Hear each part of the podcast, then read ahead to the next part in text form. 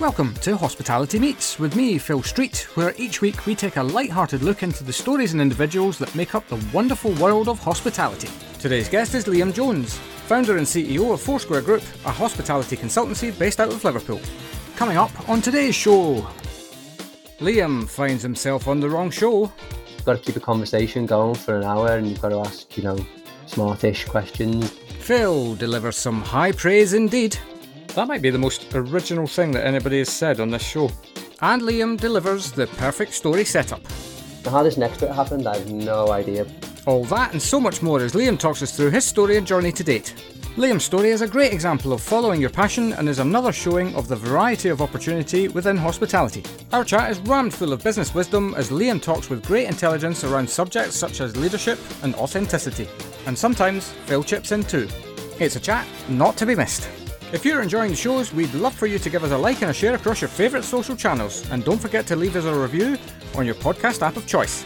Let's share the positive journeys of the people from this wonderful industry. Enjoy.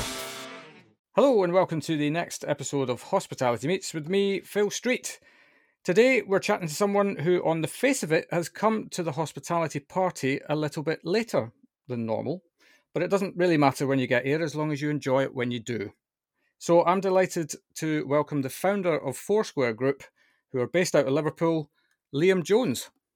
Hi, Phil. Thanks for having me on. Really appreciate it. No problem at all. How are you doing? Yeah, I'm okay. Thank you. I love that intro. That's brilliant. That I certainly am enjoying it. Uh, yeah, well, you certainly come across that way as well. I mean, uh, uh, we've we've had a, a couple of conversations in the run up to this. Uh, you very kindly invited me on to to your show as well to to chew the fat over staffing, mm-hmm. and yeah, you you can tell that you're you're kind of exactly where you need to be right now. Yeah, no, it's it's it's good fun, isn't it? I mean, working in hospitality is keeps you on your toes, doesn't it? To say the least, you know, it's very challenging. Yeah. no, no two days are the same, are they? But it's um, it, it really is, it really is good fun. I, I'm really enjoying it. As you say, I only kind of came into the industry, I suppose, sort of formally, oh, I guess two and a half years ago when we actually launched the business. But you know, right.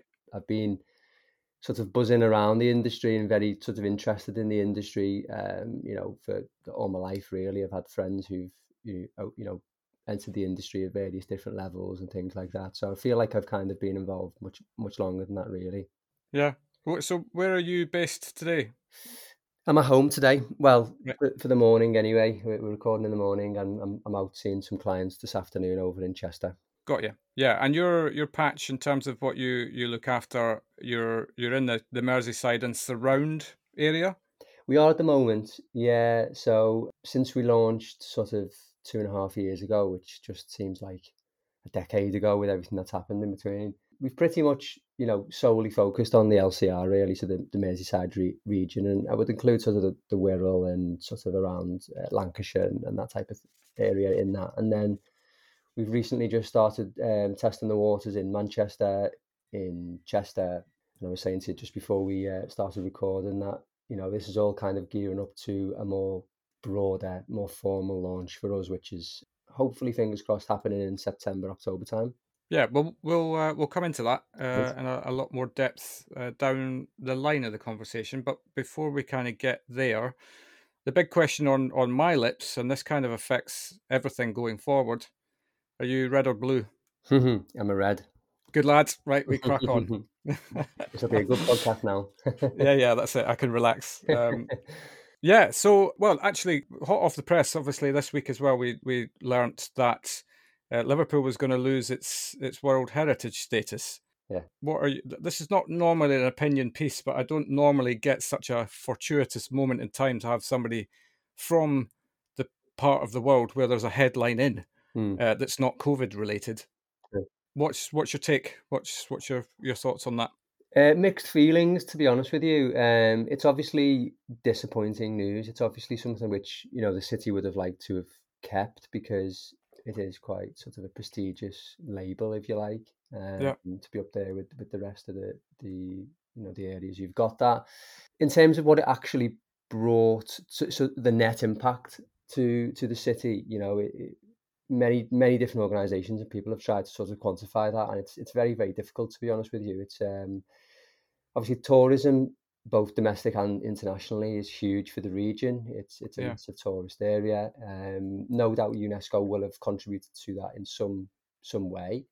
I would say particularly on the on the international side, but to counter that, you know, there is a lot of evidence to say that you know the the, the net impact of UNESCO is negligible or even you know negative in some ways because it has right. sort of stopped a lot of projects, um, a lot of investment coming into the city over the last sort of 10 years or so, at a time when the city has been really strong in actually attracting investment. Yeah. So, you know, speaking to a lot, I've spoke to a lot of of the uh, city's leaders over the last couple of months on it as part of another role which which I have within the city, and very mixed opinions across the board. A lot of people well, I would say everyone's disappointed by the decision because I think first and foremost we felt we feel it's unfair. It definitely, it definitely should have been kept. You know, the the state that the the um, the UNESCO heritage area is in now compared to when we actually got it in two thousand and four is mm. much much improved. So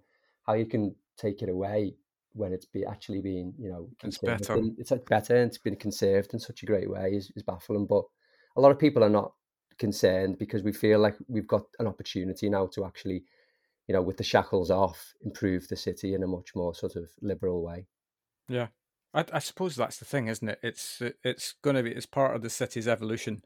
Yes, uh, it's gotten you to this point, but perhaps now it's it, it's time to kick on, and and uh, you know maybe that does in a weird way free up uh, a, you know a, a wider plan.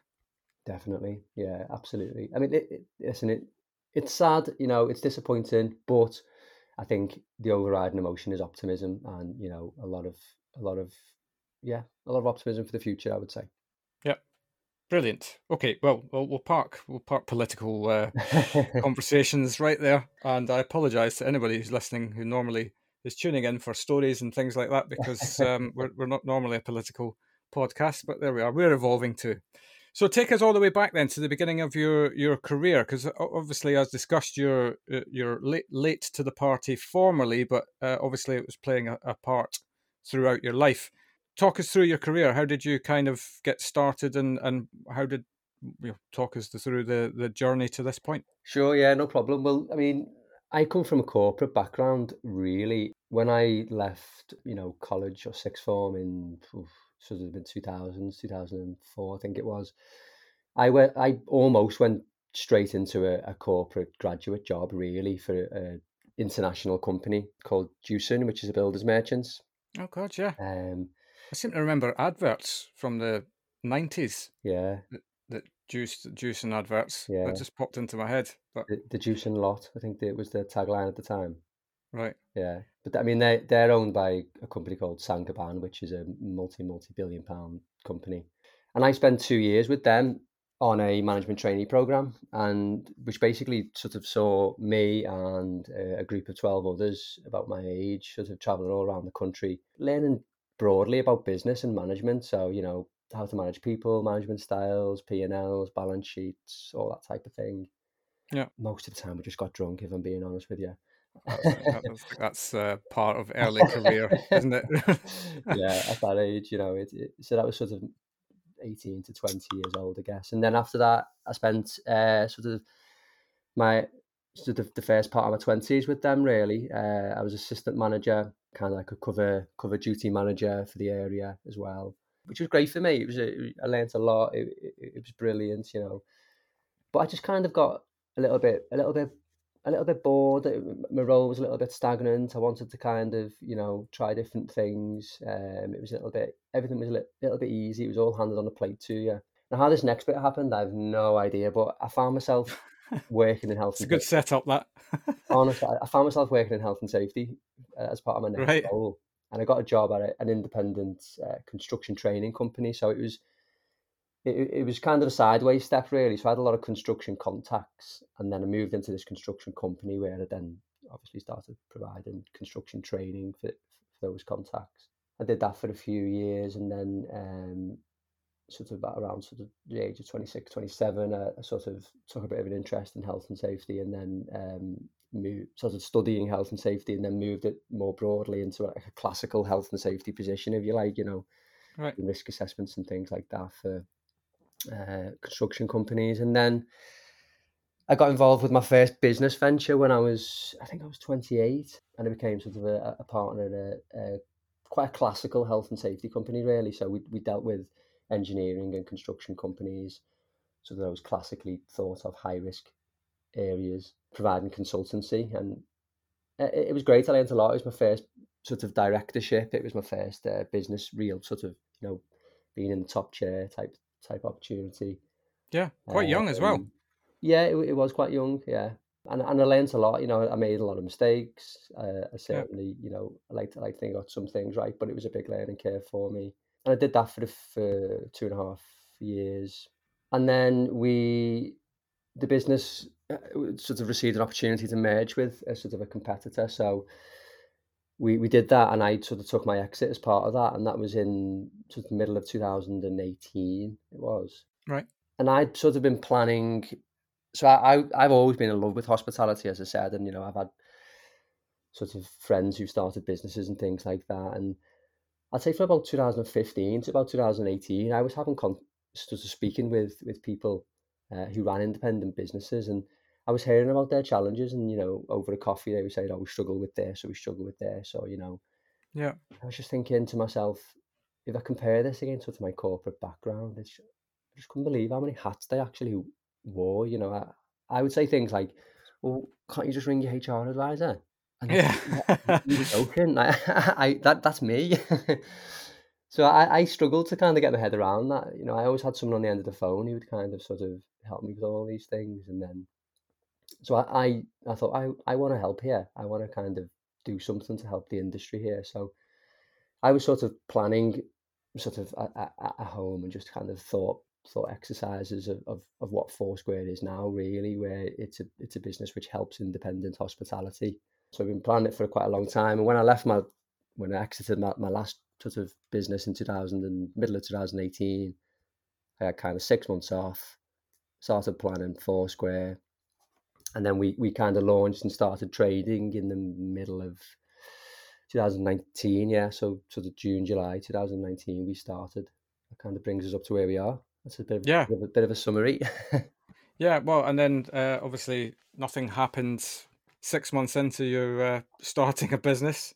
The, but I suppose with the uh, arrival of a, a, pandemic and, and everyone kind of thinking about the fact that actually I'm going to take a little bit more care in, in my kind of own safety, then actually bringing that into an independent business is probably, uh, I would imagine, meant that you would have gotten quite busy. We were busy, yeah. To be honest with you, we had, we had a great start. So I, I should say we started with health and safety. So, oh, well, compliant safety more broadly. So we started mm. with food safety, fire safety, and health and safety. That's kind of the products which we which we offered that solved those challenges. And it was obviously a natural start because I had a you know good understanding of what of what of what that was like.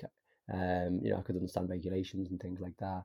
Yeah. But also, it's it's obviously a very very high, highly regulated area for an independent hospitality business. They they see the value in it. You know, everyone wants a five from the food hygiene rating uh, inspection. So yeah, yeah, we started with that, but our intention has always been to help with as many challenges as we possibly can with with our offering. Basically, you know, so we've always wanted to go into HR, data protection, licensing. We want to help our clients grow, etc. And I'm sure we'll we'll come on to that later in the podcast. But we actually had a really good start.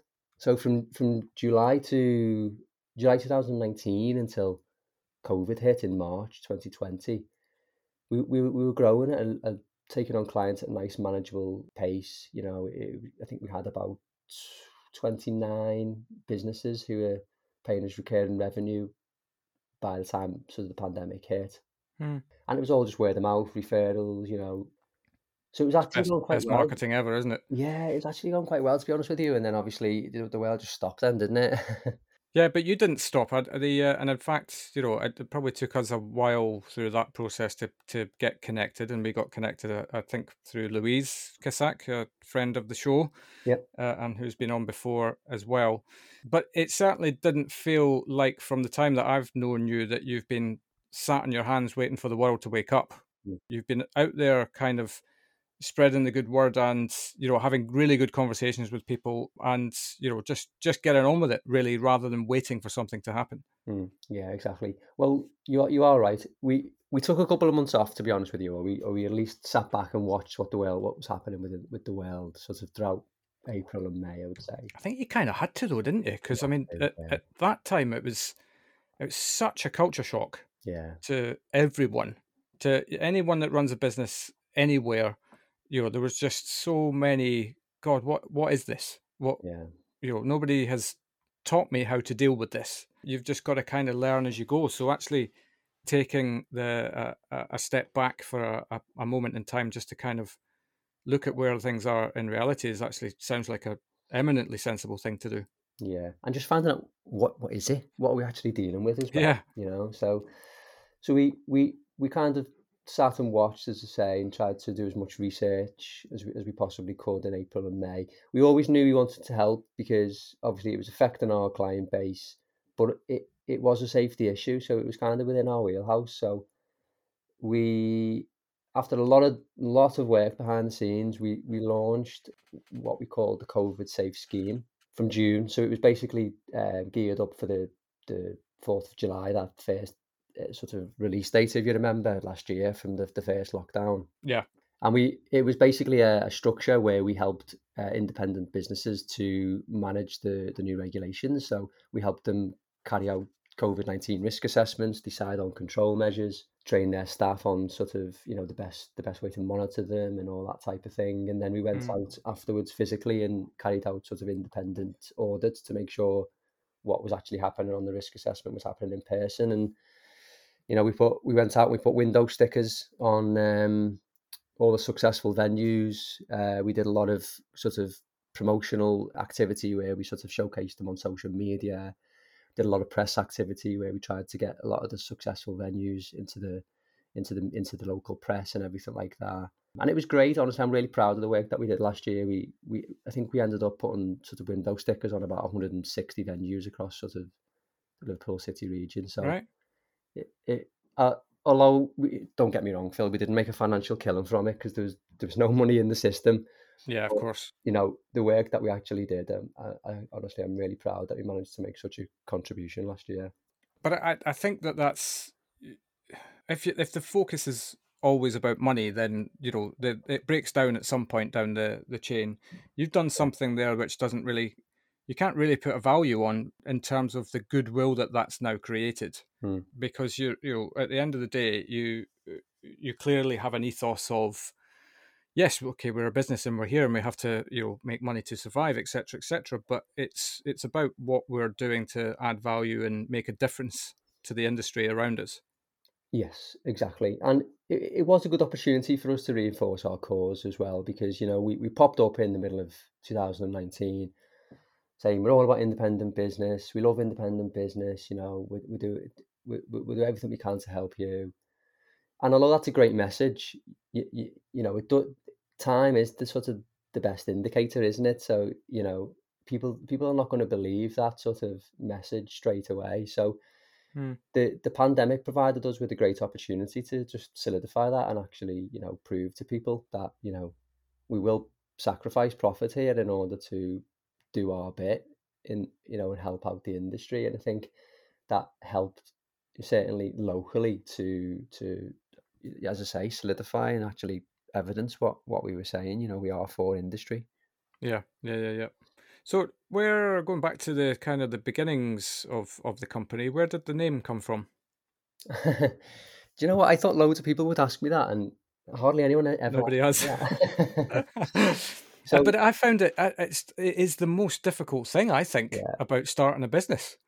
Definitely. Oh, it's difficult, and we've been through it again. We, I'll, I will answer that. We've been through it again, sort of recently, because we're we're repackaging our uh, our main product, our, our safety product, if you like, and mm. for a nationwide launch, as I said, and we've we, we've renamed it, and it, we so we've been through that same renaming process again over the last few weeks, and if I hadn't I've got such an amazing team behind me. I honestly would have pulled my hair out. It's it's it's such a oh, it, you can get into the weeds, can't you? With it, you really can.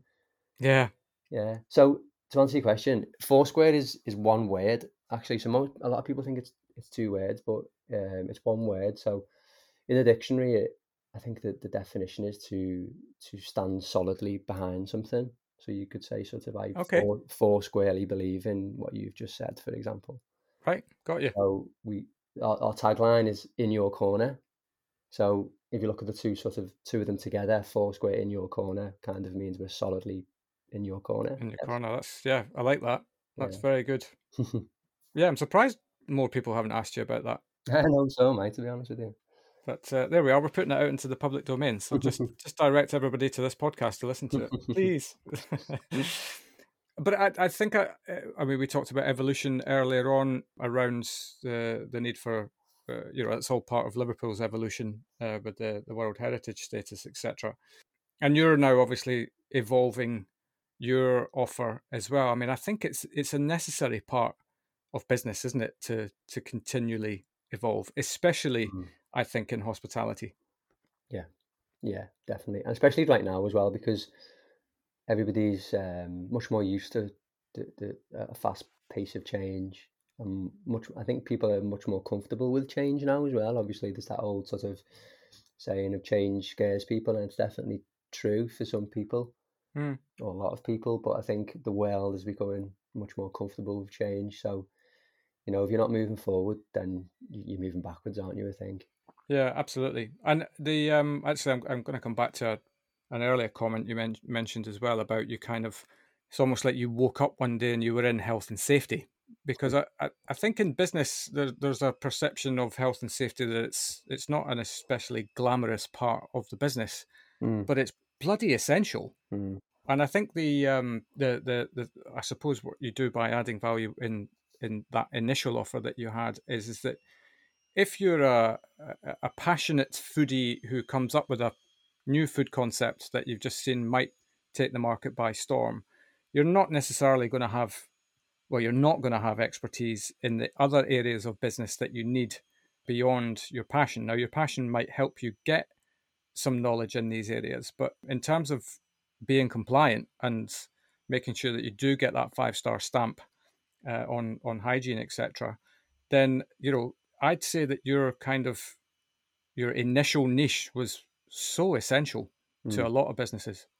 Yeah, and and something which we identified really early on was the fact that not a lot of systems, well, in fact, no other systems really, as far as we can we can tell, are specifically built for independent businesses. So, you know, if you there's obviously lots of different types of independent business, but if you think about somebody who's sort of, you know, maybe setting up their dream coffee shop or something along those lines, and they just want a really, you know, simple way of of doing it uh, managing. So, so let me go back a step.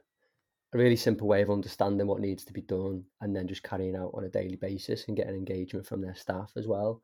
That's mm. kind of the challenge which we think is the most important for us, and what we've really tried to tackle because there are there are loads of uh, food safety and health and safety options on the market for for hospitality business. So how we wanted to kind of think, well, how can we make it so that ours is, you know, really specific and really sort of engaging. So at the moment, we use a a paper based diary for our clients. So it's a bespoke compliance diary basically, which is like a blueprint for the perfect day, perfect week, perfect month for our clients, and it's got all the compliance things that they need in it. Everything from temperature checks to you know fire alarm test at the end of the week, for example. But then we also, yeah.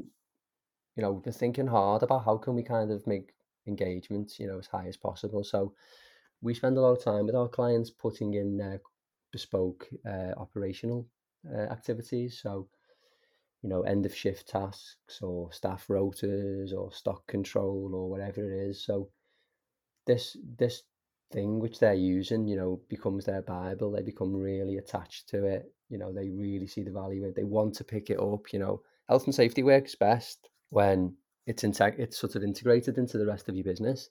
Yeah, it doesn't become sort of an extra chore.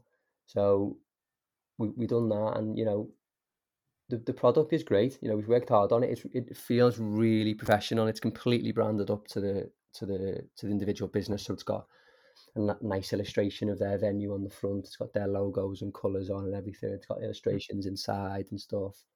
And when the GM receives it in the post every quarter, they they they feel really proud of it because they've contributed to it and they've yeah. have had their little little say in the in the business and you know I think that that's kind of our big differentiator with this particular product. Yeah, I, well, making it uh, you know I was going to say fun, but I, you know, fun to a point. At the end of the day, it's uh, it's just it is as discussed. It's a necessary part of your business, right? Mm-hmm. Exactly. Yeah.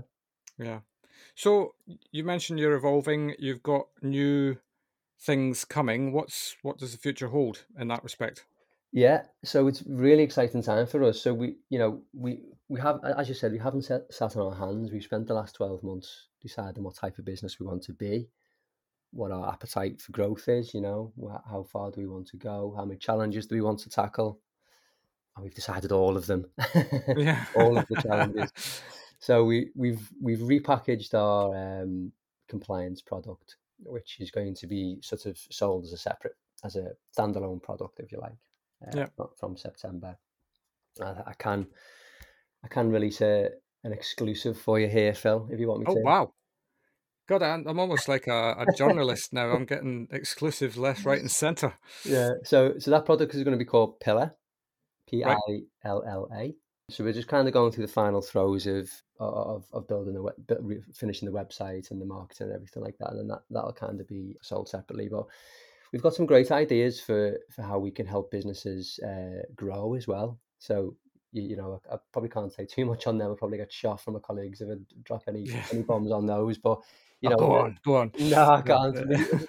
if you think about the, the the life cycle of a hospitality business, you know, you've got you know, somebody has an idea that sat on a couch watching Coronation Street on a Monday, you know, what if I could make donuts? And it was, you know, the best donuts in the world because of X. And then at the weekend they start testing in the kitchen and you know they're working trying to work out exactly you know what should go in the donuts and you know so the concept testing. And then they find something that works. They try and sell them on social media that works so then they're looking for the first site you know so then they're kind of in the, the ballpark of trying to find bricks and mortar rental agreements all that type of stuff then they're trying yeah. to make that profitable how the hell do i make a bricks and mortar site profitable then they start looking for the second site. Now I need to systemize. Now I've got problems with managing staff and I'm not going to be there all the time, all that type of stuff.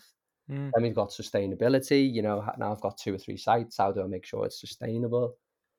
And then, you know, I suppose the last last thing is sort of, you know, I've got maybe five, six sites. Do what's my exit? Do do I want to exit? All that type of thing. So yeah, we we've got ideas in the pipeline for for all of them really. So kind of like everything from helping people decide on their original idea and concept to testing it to understanding you know how you might market that market that on social media to then choosing your, your site like what goes into choosing the site um, and then how to actually run a, a profitable business and think about exit we, we've we've got ideas for all of that which is which is exciting. It's not going to be a fast process and it shouldn't be but uh, no. but it's exciting.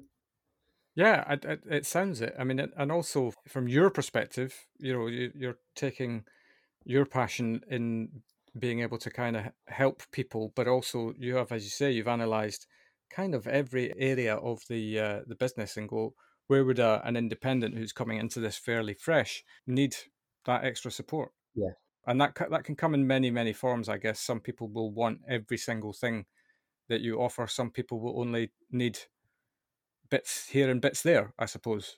It, eh, well, ex- exactly that. Yeah, you know, if you think of somebody, if you take if you take two separate people who who are moving into hospitality later in their career, they will have come from different backgrounds and they'll have different skills, so they'll have different things to bring to a new business. So they they will want to pick and choose. That you know, some of them might want business coaching, some of them, you know, actually they, they might may, may have been a business coach in a, in a previous career. So actually, all yeah. they need is you know understanding how to, to build a menu or some or something like that. You know, it's we're all different, aren't we? And I, th- I, thought I think we're, we're keen to make sure that whatever we produce doesn't put people in, in sort of in boxes. Really, it allows them to to kind of you know get what they need, but also I, I guess work to the strengths of, of, of that of that individual as well. Yeah, Oh, well, I think that's that's the thing you point you kind of highlighted this at the beginning of the the chat around the fact that uh, an entrepreneurial person will go into a, a, business and be wearing every single hat of that mm. business, but actually the chances of them having uh, strength in every area of the business is pretty much next to nothing. Mm. Um, you know, every one of us has a, strength that is, you know, absolutely a fundamental strength, and everything else we're just trying to play catch up, which is energy zapping ultimately, mm. and takes away from your ability to actually tap into your strength. And so, by offering a kind of uh, a, a support suite to you know tap into these other strengths that other people have, then actually you create a, a much more sustainable business. I think. Absolutely, I couldn't agree more. And, and listen, we we've done exactly the same thing. You know, we we've realised over the last twelve months that there are skills gaps.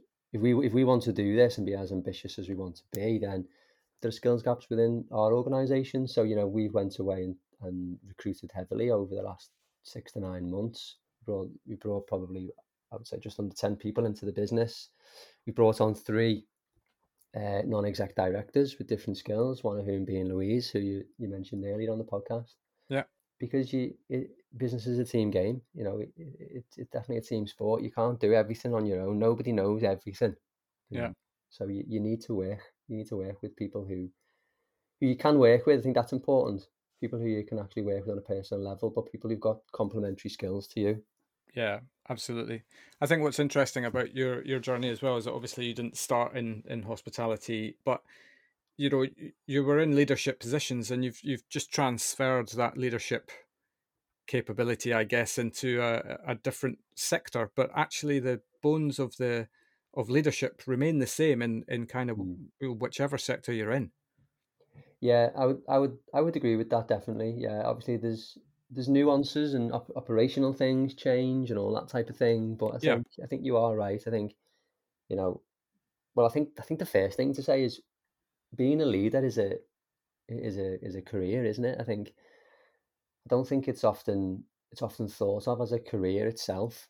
When I think I think it is. I think I think you know if you were to ask me what I what my career is, I would say I'm I'm a leader. I think that's what I was taught to be, and I think mm, a lot of people think, you know, being a being a, a leader is a bolt on to something else.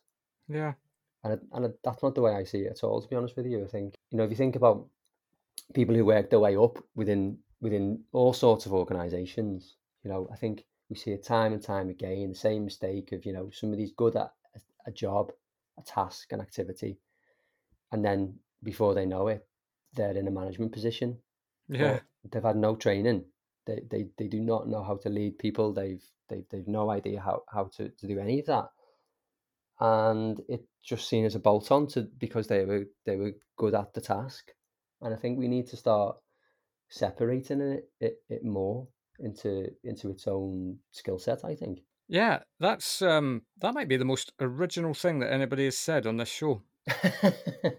and I completely agree with you because I'd I'd never actually thought about it that way uh, as well. You're, you're absolutely right. The vast majority of people wake up one day and they're in a leadership position and think, "How the hell did I get here?" Mm-hmm. And now, now what do I do? In fact, a couple of weeks ago, I had a, a chat with a guy who'd written a book on the surprise restaurant manager. Uh, was the type uh, the title of the book, and it was exactly based around that concept of you know you you start out as a waiter or whatever and you work your way through the the ranks and you end up one day because you were good at your job you're you're all of a sudden you're given the keys and you know off you go mm-hmm. type thing but the vast majority that that jump from supervising people into leading people is a massive jump uh, you know it's it's like going from studying at school to to studying a doctorate you know at university it's uh, the leap in discipline is is huge and we don't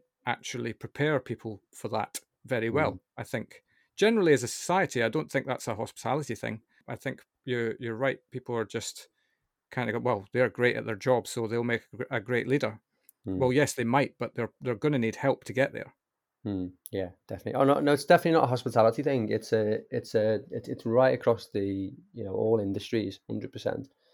Um, it's it's a culture change that that we need to kind of work towards. I think the larger organisations understand it more. I would say, because yeah. you know, obviously I started within a larger organisation, and obviously that's kind of what I was brought in to do was to to, to, to learn how to be a, a, leader. So they understand it more, but they've got the the um the privilege of you know the hundred year history, all the resource that comes, yeah. behind that, and everything else. You know, so I guess a, a passion of mine would be at some point to kind of bring that culture and idea you know, filter that down into small independent organizations somehow. Yeah, yeah. But I, I, mean, there's been a lot written about the fact that actually good leadership can can save so many things in mm. a in a business, in a sector, you know, in government. You know, it it, it has such a power that we probably can't even put a, a number on uh, what it brings. But mm. I mean, just think about a simple concept that we've probably all worked for people that that we didn't classify as good leaders, mm. and actually what that does to the business is is it zaps performance as opposed to uh, inspiring performance. Mm. Yeah, definitely. And and nobody's the finished article either. I think it's it's absolutely okay to to to admit that you're not the finished article. And going back to what we were talking about five minutes yeah. ago, you know, you need you need multiple leaders within a business who can who can take charge of different parts of the business and lead on different things. You know, there's there's there's not one there's not one ultimate leader, and then sort of you know everyone else everyone else you know doesn't have an opportunity to lead. It's it's it's more nuanced than that. It is more grey than that. There's there's opportunities to take small leadership positions. You know, before you take you know one big leadership position. I think that's that's a route which is not often very very much explored. Hmm. Do you think that you you were kind of always did you know in your mind of minds that um, that you were destined for leadership, or do you think it's something that, that you kind of that you come to that some you know, all of a sudden you think, hmm, actually, I you know I need to be focusing on on that. Um, not before I took that job when I was when I was young. I, I, I didn't still out getting pissed. Yeah, I didn't, know, yeah. didn't know what I wanted to do. To be honest with you, I, I didn't go to university. I was always interested in business. So I, I did a, a GCSE in business and was always very interested in how businesses work and everything like that. I didn't know what type of business I wanted to work in or be in or be involved with. I just saw saw that opportunity in the in the paper. I think well, my mum saw it in the paper. I think back back back then said, you know, this looks like a good good opportunity, and I thought, yeah, it sounds sounds great to me. Pay was good for my age. So I just I just went on that journey really, and mm. it did it did not take me long in, within sort of that two year program to to understand that to the leadership was what I wanted to to do, but it was I, it was being rammed down my throat in in in in, in that uh, program. That that was what the whole thing was about. So if it, if it didn't take to it, I, I don't think you would I would have completed the program. Yeah, no, it's interesting. I mean, I I I could talk about leadership all day, and um, I, uh, I had somebody else on the show once. We started talking about Jurgen Klopp when we are talking about leaders. Mm. As, as, you're a red, you'll uh, appreciate this. Um, I'm switching off half of Liverpool as we discuss this, but you know, uh, Klopp's a shining example of leadership through energy, right? I mean, you know, you just feel not that we can ever get full access to a training session or know what goes on fully behind the scenes or, or anything like that, but you just get the feeling that his team would run through a brick wall for him. Yeah, definitely. He's uh, he's got a very uh, unique leadership style, hasn't he? You know, he's that's probably what makes it authentic, though, isn't it? It's yeah, it's it's you know he I think he even says you know when people ask him what's your secret and he says i, I don't have a secret I, this is mm. just me this is me I, ca- I can't be anything else Def- no definitely you, you, you are you are totally right and i think authenticity is a big part of you know leadership and work in general but certainly leadership because you are right people will see through it i think people will follow you much uh, much more enthusiastically if if they think that you know what you're doing and saying is is is genuine and you know you're passionate about and you actually care about it. Um, yeah. So I think you are right now. I mean, I, I obviously look up to people like Jurgen Klopp and and others who've managed to, whether it's by design or by look, nail a leadership style mm. which suits them and their personality, yeah. but also gets the job done as well. I think, I think it's uh, it's fascinating, and that's different for everybody, isn't it? You know, you know, if you think if you look at like uh, you know Rafa Benitez, you know, let's talk about the Blues for a second. If you yeah, you, for balance, yeah, for a bit of balance. Um, you know, he's got a very different, uh, different, sorry, uh, leadership style and you know he's uh, much more softly spoken. If you look at him on the sideline, he's he's much calmer. You know, he's conducts himself in a much different way in press conferences yep. and all that type of thing. But you know, he's had success as well. So it's um, yeah, there's different ways of doing it. Absolutely, I think it's being true to yourself, isn't it? Is uh, mm-hmm. that not changing your human DNA to to to fit the job, but actually kind of the other way around, imprint your DNA onto the job. Exactly. Exactly. Yeah. Yeah. Well, I mean, to be honest, we could switch the microphone off and start a new podcast on just talking about Liverpool if you wanted to. I'd, I'd happily do that uh, as well. Uh, although I think there's plenty of content out there about that. At the moment, yeah. You're you're also involved, if I'm correct, in the uh, the Liverpool Chamber of Commerce. Uh, I am, yeah. I'm a, I'm a non-exec director at the Chamber of Commerce, which probably started around the same time as I started Foursquare Group, I think, actually. Right. And that's great. that's that's a brilliant role for me. I would urge anybody who's listening to try and get involved with, um, if you're at that level already, you know, a directorship, or even if you're just sort of thinking about stepping into a directorship role, I would urge anybody to to, to try and get a, a NED role with an organisation that you feel passionate about. Make you know, choosing the right one is definitely important. Yeah, but it's been great for me because you know I, I definitely think I would like to think that I contribute a lot, but I, I learn a lot as well from that role. You know, I'm when I go to a board meeting, you know, I'm the youngest person in the room. You know, I'm I'm sort of the, the, the least experienced person in the room, which is absolutely okay. So you know, somebody's got to be.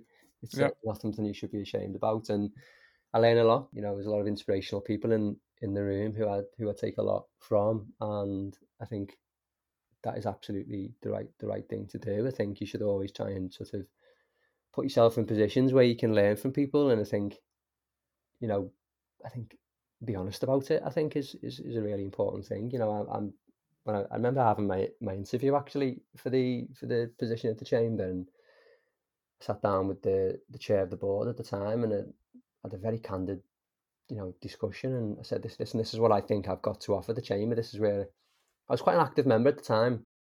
And I said this is where I think the chamber could do better and this is how I think I could help you to do better. Mm. I said but I have to be honest with you you know the, these are also my own personal reasons why why I want to get on board as well. And I think if you're doing a NED position like that you know I think it's it's it's important to do so. Um, but yeah I think it's a it's a really good really good, really good way of getting, um, getting, you know, getting some extra skills. Do you do you do anything like that, Phil? Do you know what? I, I not officially. I'm mm-hmm. not a non-exec director on on any company or, or anything like that, but I'm I'm massively active locally in in my local area with Stansted. Uh, mm. I'm part of the business forum.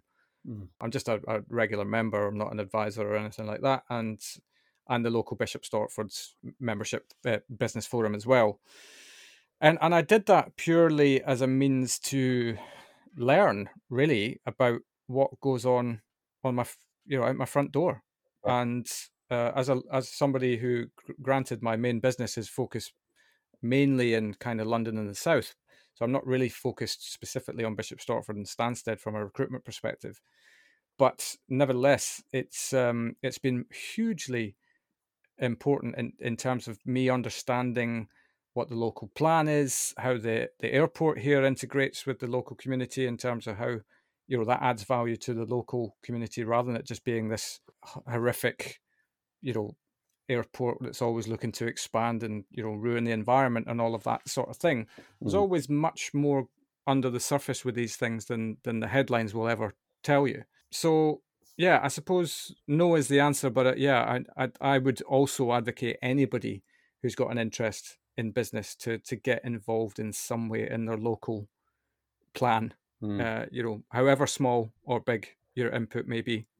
Yeah, definitely. And you are right. It doesn't have to be formal. It doesn't even have to be paid. You know, yeah. just just get involved with with organisations and roles that you think, you know, you can have sort of a reciprocal uh, benefit from. I think it's it's really important.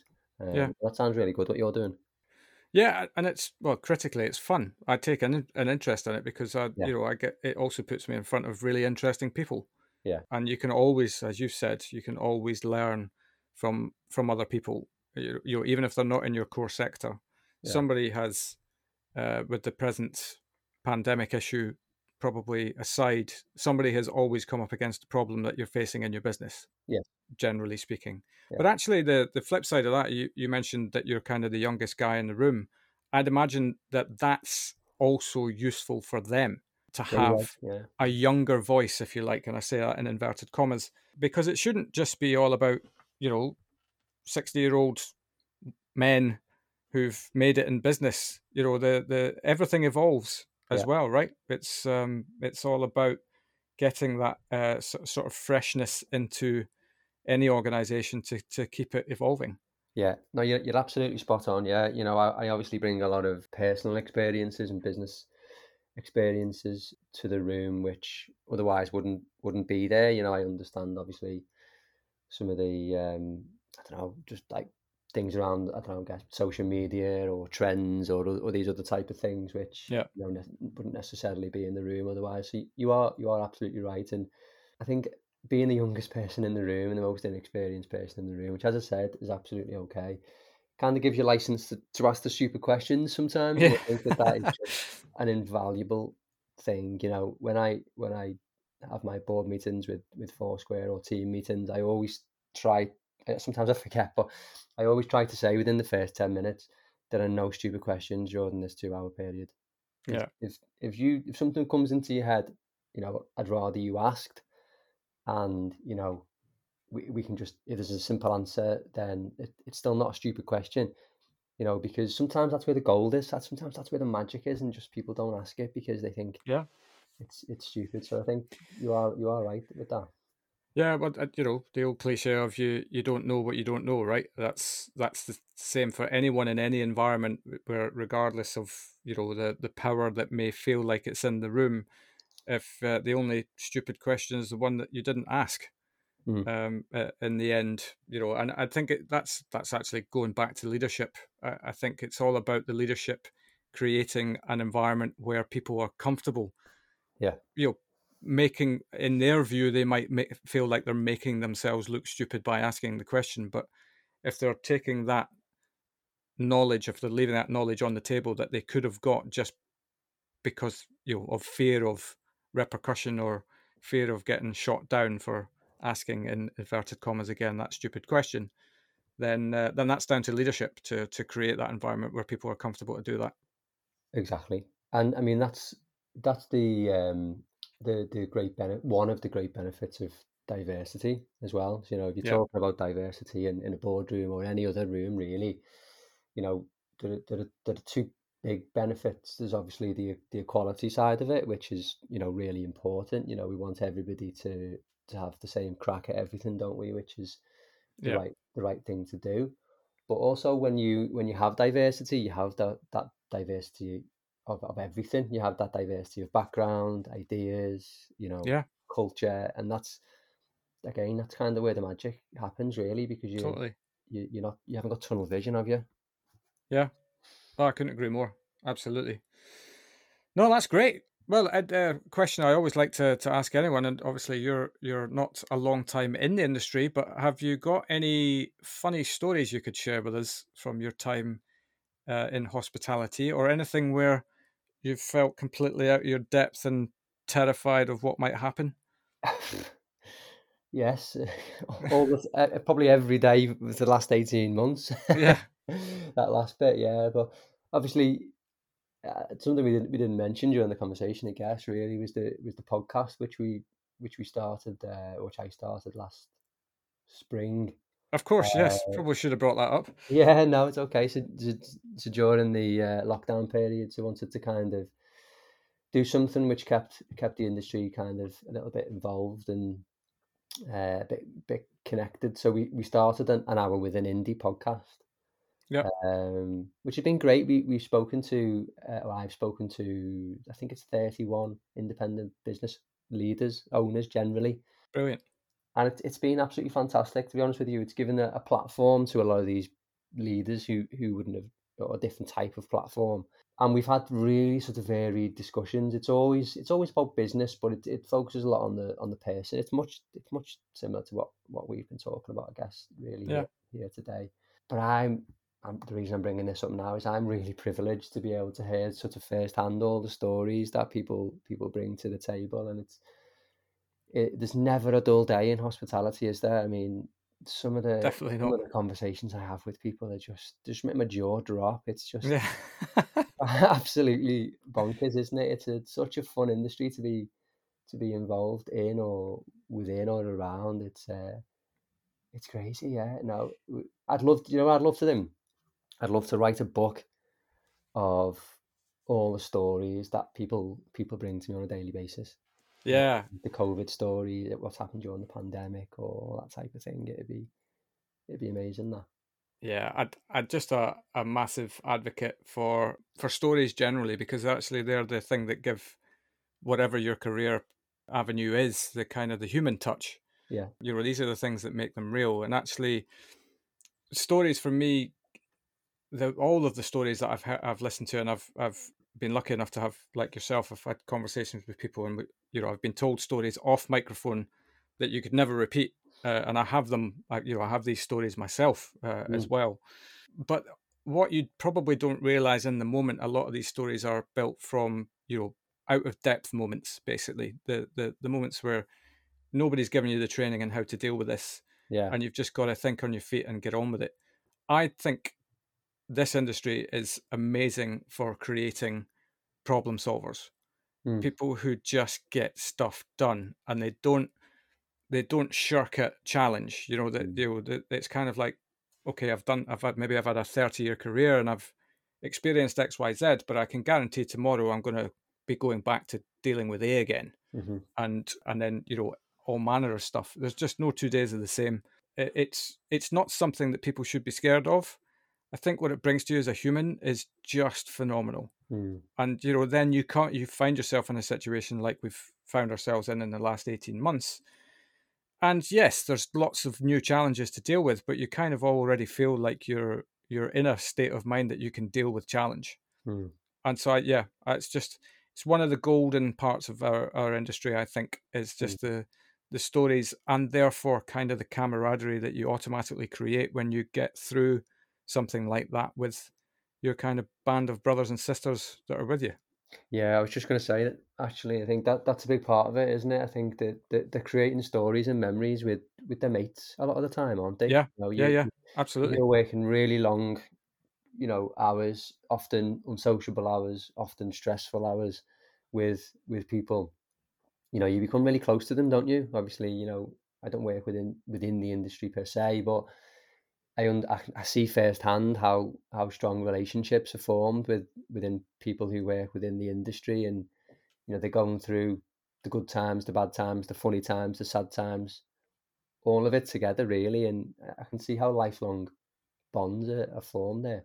Yeah, absolutely. It's um, it, it's it's it's very strong bonds, but yeah, I, I suppose as well, your your business is young, but you'll form these bonds with people over, even though you're you're effectively, I suppose, an external consultancy to that business, because you're affecting them positively, and you're going to face these challenges with them whenever they come uh, along as well. Is that you're going to form these bonds with with lots of business owners in in the area? I would have thought.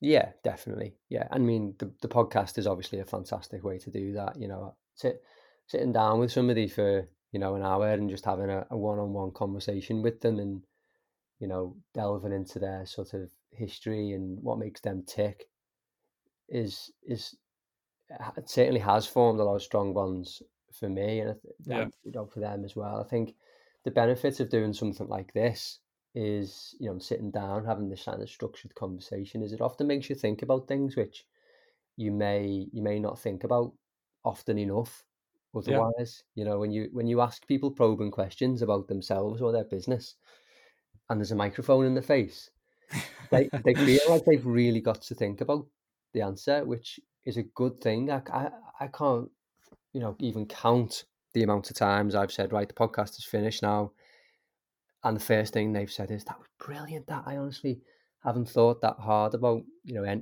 that X topic in you know you know years. Yeah, which is great. They find it really valuable, don't they?